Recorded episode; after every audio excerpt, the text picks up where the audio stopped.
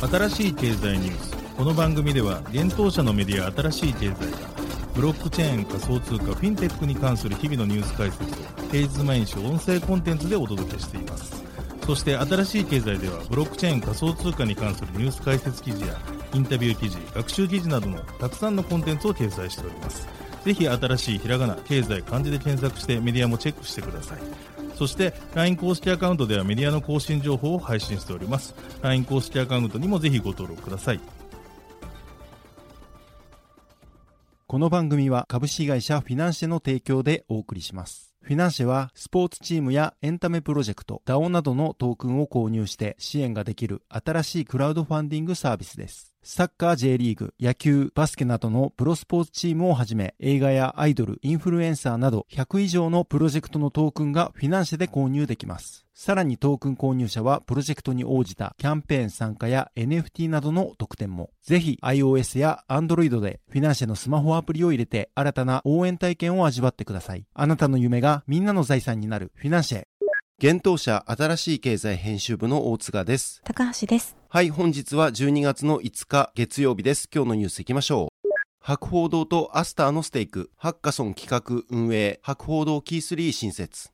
ギャラクシーデジタルカストディ企業 GK8 買収。みずほリサーチテクノロジーズと SBIR3 ジャパンデータチェーンとクロスチェーン技術で連携開始。アリババクラウドアバランチ開発インフラをサポート。OK コインジャパンがパレットステーキングサービス提供へ。バイナンスに Web3 学習プラットフォームのフックドプロトコルが IEO で上場。イタリア暗号資産への課税強化、税率26%へ報道。ニア財団南米大手食品加工グルポヌトレサと提携。体操界新時代エース堀川凛太郎フィナンシェでトークン発行。3on3 バスケ信州松本ダイナブラックスフィナンシェでトークン発行。一つ目のニュースは、博報堂とアスターが博報堂キー3新設というニュースです。博報堂とアスターネットワークの開発を主導するステークテクノロジーズが、博報堂キー3の設立を12月5日に発表しました。博報堂キー3は Web3.0 ハッカソンの企画、運営を行いながら、クライアント企業とともに Web3.0 サービスを開発する新会社とのことです。博報堂によると Web3 におけるサービス開発はブロックチェーン主催のハッカソンを通じて行われることが主流になりつつありながら日本初のハッカソンはまだ数が少ないという現状にあるといいます。そこで新設した博報堂キー3では博報堂の強みである生活者発想とクリエイティビティを生かしてスポンサーとなるクライアント企業とともにハッカソンを世界中で開催することを目指すということです。リリースでは新会社についてクライアント企業の強みやアセット生活者のニーズ開発者のモチベーションが上がるようなテーマを設定したハッカソンを開催することで世界中のエンジニアとのネットワークを築き Web3.0 社会の鍵となるようなサービス開発を推進すると説明しています。なお、博報堂とステークは今年9月、企業の Web3 参入と普及を目的に、ジョイントベンチャーを2022年内に立ち上げる予定であることを発表していました。博報堂キー3はこの際に発表していたジョイントベンチャーであると思われます。なお、両社は7月にカルビーと共に、アスターネットワーク上に構築された NFT ゲーム、アスターファームのプレイヤーに向けた施策で協業していました。記事にアスターネットワークについて解説を載せておりますので、ぜひ合わせてご覧ください。続いてのニュースは、ギャラクシーデジタルが GK8 を買収というニュースです。ギャラクシーデジタルが機関投資家向け暗号資産であるセルフカストデイプラットフォーム運営の GK8 を買収予定であると12月2日に発表しました。この買収は暗号資産レンディング企業セルシウスネットワークの連邦破産法第11条チャプター11に関連して実行される売却手続きの結果であり、裁判所の承認及びその他の終了条件に従って実行される予定とのことです。この買収により暗号解読者やブロックチェーンエンジニアを含む約40名のチームがギャラクシーデジタルに加わる予定とのことです。また、この取引によりイスラエルのテルアビブのオフィスがギャラクシーに加わるとのことです。GK8 は特許取得済みの技術を使って暗号資産を安全に保管し、インターネットに接続せずにブロックチェーン取引を実行するためのサービスを提供する企業です。ギャラクシーデジタルは GK8 の継続的な事業を支援するとともに、ギャラクシーデジタルの継続的な開発において GK8 のカストデイソリューションを活用していく意向とのことです。ギャラクシーデジタルが提供するギャラクシー1は、機関投資家向けの新しいプライムサービスで、取引、融資、ポトフォーリオ間マージン、デリバティブを市場でリスク管理プロセスと組み合わせ GK8 を含む幅広いカストデーオプションでサポートしていく方針です。ギャラクシーの創業者であり CEO でもあるマイク・ノボグラッツ氏は GK8 の買収は暗号資産のための真のフルサービス金融プラットフォームを構築するための重要な基礎となるもので当社の顧客が汎用性と機能性を損なうことなく暗号資産をギャラクシーに保管するのか別の場所に保管するのかの選択肢を確保することができます。この業界にとって極めて重要な時期に GK8 を当社の主要プロダクトに加えることは、ギャラクシーを持続的に成長させるために戦略的機会を活用する当社の継続的な意欲を示すものであります。とリリースで伝えました。GK8 の創業者で CEO のリオル・ラメッシュ氏は私たちは暗号資産のエコシステムに参加する金融機関にとって最も安全なプラットフォームとして選ばれるよう精力的に取り組んできました。GK8 のカストデー技術がブロックチェーンの未来に与える影響を真に理解している金融機関やデジタル資産サービスの大手プロバイダーの一社に参加できることに私たちは大きな期待を寄せています。ギャラクシーデジタルの支援によりギャラクシーデジタルのクラス最高のサービスと GK8 の暗号技術、セキュリティ、比類のない研究開発スキルの組み合わせを紹介する新しくエキサイティングなサービスを業界に導入することを目指しますと伝えました。続いてのニュースは、みずほ SBIR3 ジャパンデータチェーンがクロスチェーン技術で連携開始というニュースです。データチェーンがみずほリサーチテクノロジーズ及び SBIR3 ジャパンとのブロックチェーンのクロスチェーン技術に関する技術連携の開始を12月5日に発表しました。データチェーンは企業と共同で異なるブロックチェーン間のインターオペラビリティ、相互接続に関する取り組みを行う Speee の子会社です。また、みずほリサーチテクノロジーズは、みずほフィナンシャルグループのシンクタンク及びシステム開発会社です。そして SBI R3 ジャパンは、アメリカ R3 社開発のエンタープライズ向けブロックチェーン、コルダの日本での販売とサポートを担当する SBI ホールディングスのグループ企業です。今回3社が連携するのは、昨今のデジタル証券等のデジタルアセットやステーブルコインに代表される決済手段が様々なブロックチェーン上で扱われるようになっている中で、それに伴いブロックチェーン間の相互接続の需要が高まっているからだとしています。3社は今回の技術連携を通して、クロスチェーン技術への理解を深めるとともに、様々なユースケースへの応用可能性についても検討していくということです。また、技術連携初期の取り組みとして、IBC プロトコルに代表されるインターオペラビリティの実現手法、リレー方式を含むクロスチェーン技術への理解を深めるとともに、同技術を用いた具体的なユースケースについて検討する予定だといいます。なお IBC プロトコルとはコスモスネットワークにおけるブロックチェーン間通信プロトコルのことです。データチェーンによる今回のインターオペラビリティに関する取り組みとして三菱 UFJ 信託銀行とステーブルコインの発行管理基盤プログマコインのクロスチェーン決済実現に向け協業を9月より開始しています。またデータチェーンは8月にハッキングに強いクロスチェーンブリッジ構築のミドルウェア LCP を発表しているほか、4月には JCB と異なるデジタル通貨の同時交換 PVP 決済の検証成功や、ソラミツとハイパーレジャーイロハネットワークの相互運用の実証に成功するなどしています。その他にも NTT データとイーサリアム、ハイパーレジャーファブリック間の DVP 決済検証に成功したことを2月に発表していました。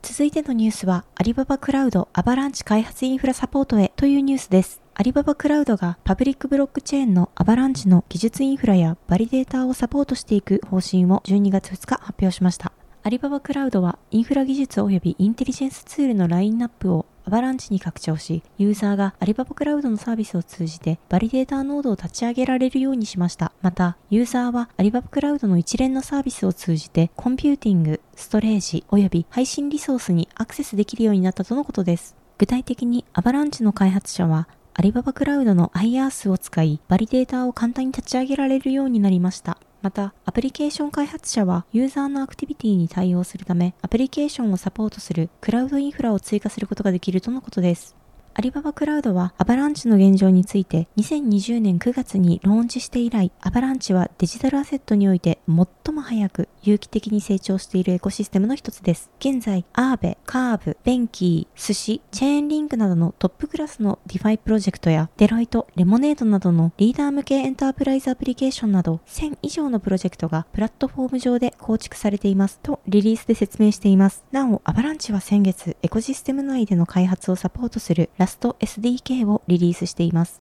続いてのニュースは OK コインジャパンがパレットステーキングサービス提供へというニュースです。国内暗号資産取引所の OK コインジャパンが暗号資産パレットのステーキングサービスを提供予定であると12月2日発表しました。同取引所によると、サービスの提供開始は12月6日午後5時を予定しているとのことです。OK コインジャパンの提供するパレットのステーキングサービスでは、ロック期間の制限がないフレキシブルプランと30日もしくは60日のロック期間がある定期プランがあります。それぞれステーキングへの最小申請数量は100パレットとなっています。なお、パレットのステーキングによる報酬の推定年率はフレキシブルが8.88%、30日が12.88%、60日が18.88%となるようです。ただし、こちらの推定年率はステーキング状況によって変更になる場合があるとのことです。なお、現在において、同取引所が提供するステーキングサービスでは、暗号資産の IOST のサポートを1月より、トロンのサポートを8月より開始していて、今回のパレットは3銘柄目となります。ステーキングとは、バリデーターと呼ばれるユーザーが対象になる暗号資産を一定量保有することで、取引の記録のブロック生成プロセスに参加し、報酬を得る行為のことです。暗号資産取引所が提供するステーキングサービスは、ユーザーからトークンをプールに集め、ネットワークにまとめて預け入れる形式をとります。そのため、ユーザーはステーキング参加に本来必要な暗号資産保有量を持たなくとも、少額でステーキング報酬が得られます。なお、ステーキングはコンセンサスアルゴリズムのプルーフオブステークを採用するブロックチェーンで実行が可能です。コンセンサスアルゴリズムは暗号資産のブロックを追加する際の合意形成のアルゴリズムです。続いてのニュースは、バイナンスがフック取引開始というニュースです。大手暗号資産取引所、バイナンスが暗号資産フックドプロトコル、フックの取扱い開始を12月1日に発表しました。フックは IEO プラットフォーム、バイナンスローンチパッドによりトークンセールが行われた銘柄です。なお、IEO、 Initial Exchange Offering とは、トークンによる資金調達を暗号資産取引所が支援し、具体的には主体となって発行体のトークンを販売するモデルのことです。11月24日から12月1日までの期間に、ユーザーがプラットフォームへバイナンスコインを預け、その比率によってフックが参加者ユーザーへ割り当てられました。なお、フックは他のトークンよりも高いボラティリティと高いリスクをもたらす可能性が高いトークンの取引を提供するイノベーションゾーンで取引開始されています。また取引ペアについては、フック BTC、フック USDT、フック BUSD、フック BNB となっています。フックドプロトコルは Web3 ゲーム化されたソーシャル学習プラットフォームです。フックは同プラットフォームのガバナンストークンとなります。最初の試験製品であるクイズトゥアーンクイズで稼ぐアプリワイルドキャッシュは月間アクティブユーザー数が200万人を超えているとのことです。現在は Android 版のみがリリースされています。なお、フックとは別にエコシステム内のユーティリティトークンとしてフックドゴールドトークンも発行されています。なお、ワイルドキャッシュは BNB チェーン上で稼働しており、フックとフックドゴールドトークン HGT は BNB チェーンのトークン規格 BEP20 で発行がされています。続いてのニュースは、イタリアが暗号資産への課税強化というニュースです。イタリア政府による暗号資産への課税が2023年から強化されることを12月1日ブルームバーグが報じました。報道によると、イタリア政府の2023年予算案の中に暗号資産に対する課税強化計画が含まれており、2000ユーロ約28万円を超えるキャピタルゲインに関する課税を26%とする方針であるということです。なお、これまで同国では暗号資産を外貨として扱っていたため、暗号資産によるキャピタルゲインへの課税は厳しくありませんでした。同国のジョルジア・メローニ首相が提出した法案には、2023年1月1日時点の資産状況を申告した納税者の税率を14%に軽減するという案が含まれているということです。この措置は確定申告において国民に正しく資産状況を申告させることが狙いであると考えられます。この法案には暗号資産の開示義務や印紙税の暗号資産取引への拡大なども含まれていますが、法案が可決されるかは定かではありません。記事に世界の暗号資産課税状況を記載しておりますので、ぜひ合わせてご覧ください。続いてのニュースは、ニア財団が南米大手食品加工会社と提携というニュースです。レイヤー1ブロックチェーンのニアプロトコルの非営利団体であるニア財団が南米大手食品加工会社のグルポヌトレサとの提携を12月1日発表しました。なお、この提携は、スペインのブロックチェーン関連企業ピアシストの支援を通じて確立されたとのことです。グルポヌトレサは、コロンビア拠点の食品加工コングロマリットです。同社は国内で食肉、クッキー、チョコレート、コーヒー、アイスクリーム、パスタなどの製品を販売しています。今回の提携により、グルポヌトレサはオープンソースのポイントプログラムをニア上で構築できるようになるといいます。これにより、グルポヌトレサの顧客は、より自律的なポイント管理が可能となり、セキュリティも強化され、ポイントを盗まれたり拒否されることなく効率的にポイントを移動させられるようになるといいます。また、顧客は複数のアカウントやプラットフォーム用に異なるログインを作成する必要もなくなるため、特典システム全体の使いやすさ及びアクセス性が向上するとのことです。また、グルポヌトレサは今回の提携をきっかけに、コロンビアとラテンアメリカで100万人の顧客を獲得することを長期的に目指すとしています。ニア財団の CEO であるマリーケ・フラマン氏は、ラテンアメリカ最大の多国籍企業の一つであるグルポヌトレサと提携し、同社初の Web3 ロイヤルティプログラムを通じて業界をリードする手助けができることを嬉しく思うとリリースで述べました。また、グルポヌトレサのデジタルトランスフォーメーションリーダーのファビアン・アンドレス・レストレポ氏は、私たちの目的は人々がブランドによって認められ、評価されることを信じることです。私たちが最も興味があるのは、このサービスが大きな還元オプションと価値を提供し、顧客の夢の実現を支援する機会になることだと述べました。また、グルポヌテレサにとってニアがロイヤルティ戦略を展開、実行するための重要なパートナーであると強調しています。ニア財団は最近の企業提携として10月に Google クラウドとの提携を発表していました。このパートナーシップにより Google クラウドはニア財団からの助成金受給者に対し技術的サポートを提供していくとしていました。また、同ブロックチェーン上での Web3 プロジェクトや DApps の開発、拡張を支援していくことも発表していました。また、7月には暗号資産やデジタル資産を扱うカストディ企業大手のビットゴーと提携しています。これにより、ビットゴーはニアプロトコルのネイティブトークンであるニアを保有する初のカストディ企業になっています。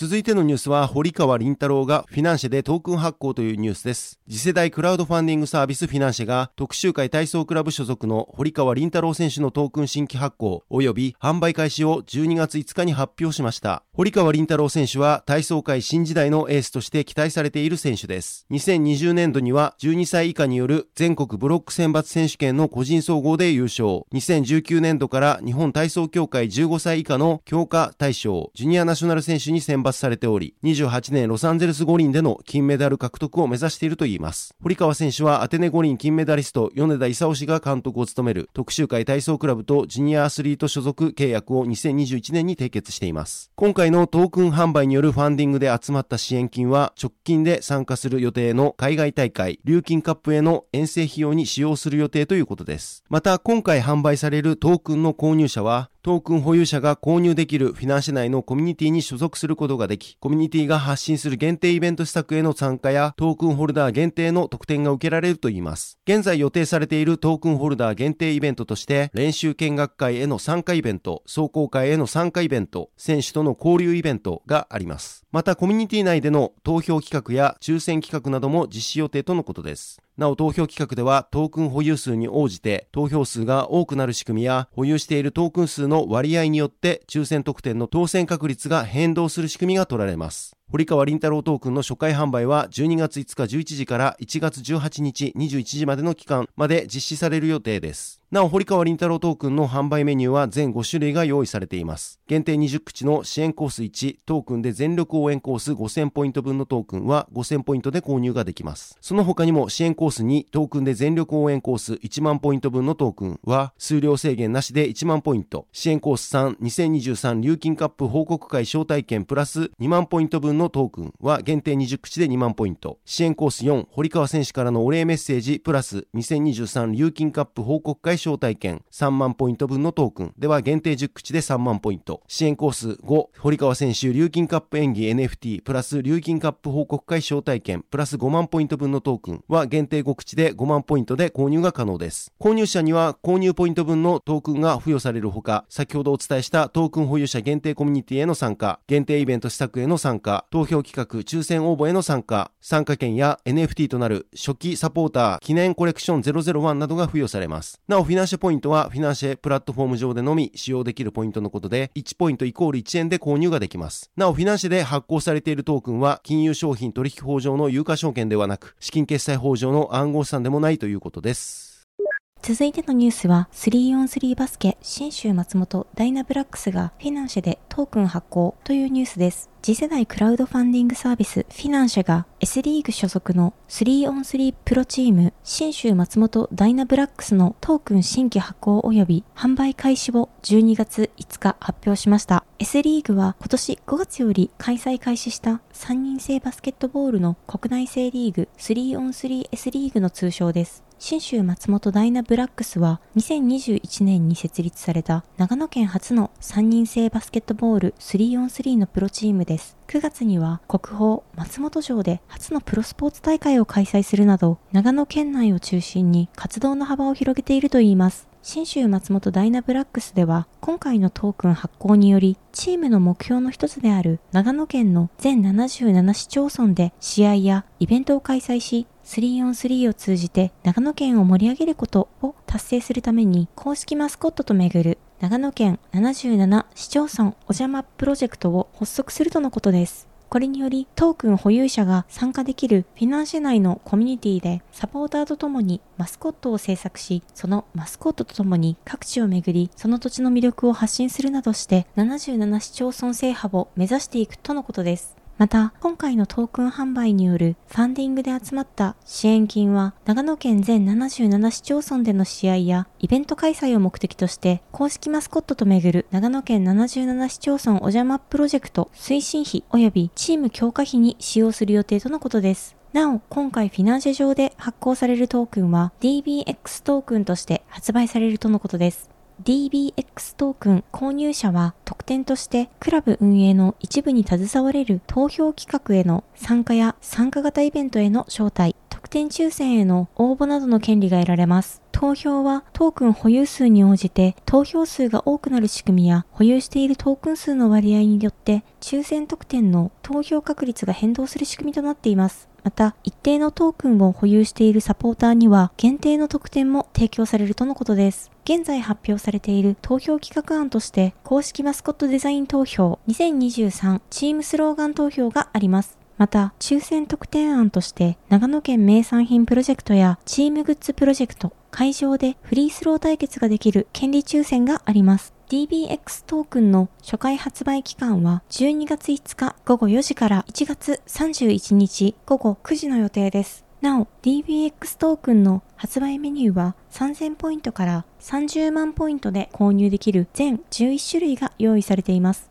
購入者には購入ポイント分の DBX トークンが付与されるほか、前述したトークン保有者限定コミュニティへの参加、投票企画、抽選応募への参加権や NFT となる初期サポーター記念コレクションが得られるとのことです。また、メニューによっては、全選手サイン入りマスコットグッズや、オリジナルラベルビール、選手による小学生、中学生向けのクリニックが受けられる権利、高校生以上が選手たちと一緒に練習参加できる権利、マネージャー体験、2月11日、感謝祭協賛コースなどもあります。なお、フィナンシェポイントは、フィナンシェのプラットフォーム上でのみ使用できるポイントのことで、1ポイント1円で購入できます。また、フィナンシェで発行されているトークンは、金融商品取引法上の有価証券ではなく、資金決算法上の暗号資産ではないとのことです。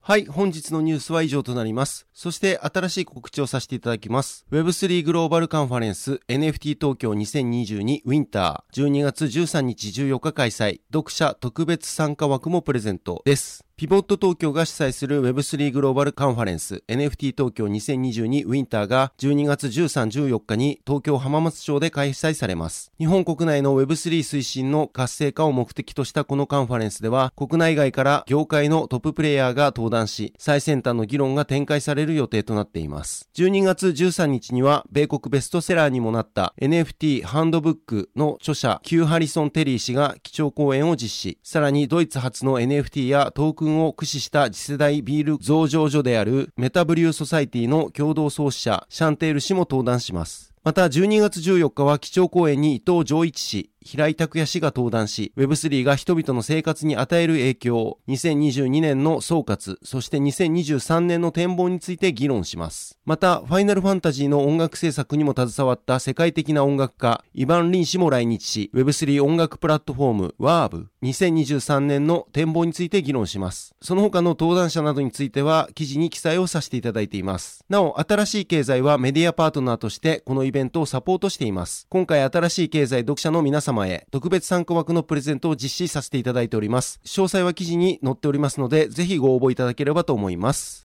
はい、このように私たち新しい経済編集部では、ブロックチェーン暗号資産に関するニュースを平日毎日ラジオで配信をしております。本日ご紹介したニュース、コンテンツなどはすべてサイトの方に上がっております。ぜひサイトの方も見に来てください。新しいひらがな、経済漢字で検索して見に来ていただければと思います。それでは本日はありがとうございました。ありがとうございました。